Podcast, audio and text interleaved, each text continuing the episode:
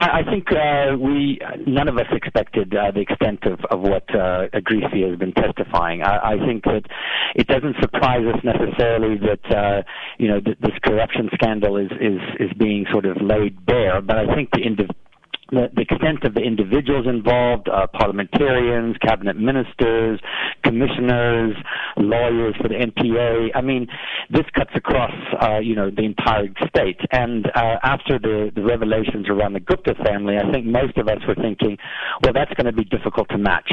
But it's clearly that the Watsons, as some of the journalists have said, meet the Watsons, they make the Guptas look a little bit sort of amateurish.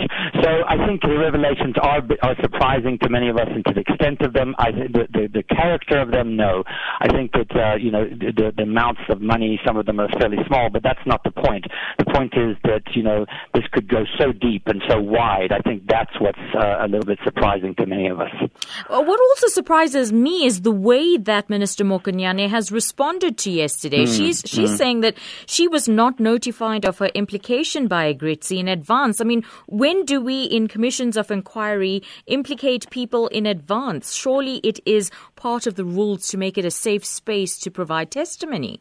Absolutely. I think Nomvula Mokonyane's response is very opportunistic and completely sort of out of order, because she's trying to play the victim as if, she wasn't given the opportunity. But as you say, I mean, and Agrizzi had said his life was under threat. So if he had, they had revealed to the people that he's been accusing what he was going to say, well, then that could have turned out very badly for him. So I think she's just playing a game here. We've seen Jiba also say the same thing. She's looking forward to testifying. Well, that's great.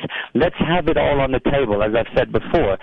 Let's not play this game of this is all nonsense and fake news. People must put the evidence on the table, and let also the National Prosecuting Authority, which says they have known about many of these things for many years. In fact, this is the other revelation that's astounding, is that they've had a docket since 2010, and they haven't done anything about it. So there are questions here, not just about all the ministers and everybody, but prosecutorial authorities have a great case to answer here. Absolutely, and we're months before the election.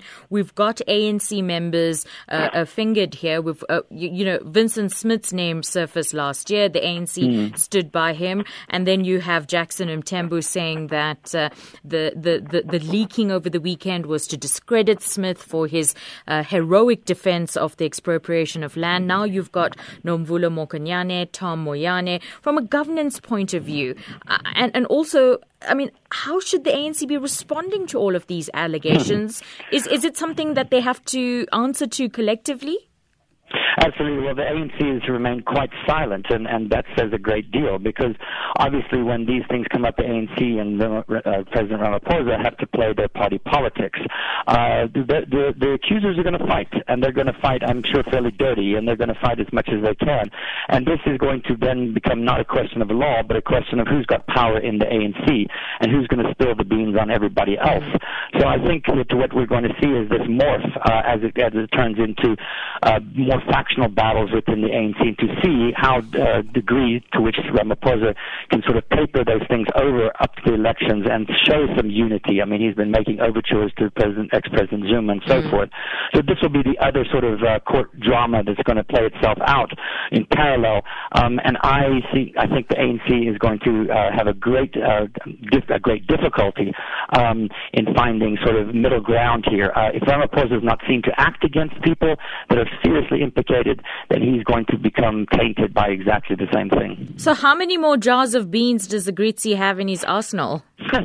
Well, that's a very good question, Givani, and I think we all are looking forward to seeing that, because he's saying he's got several more ministers and several other high-ranking individuals of the ANC that he's going to expose, including possibly even the president, even more so, ex-president at least. So I think we're all sort of transfixed here and looking, and this is not possibly the end of the line. There could be a lot more revelations here. So this is going to go on, we remember, for another 18 months possibly. So I think we should fasten our seatbelts and get ready.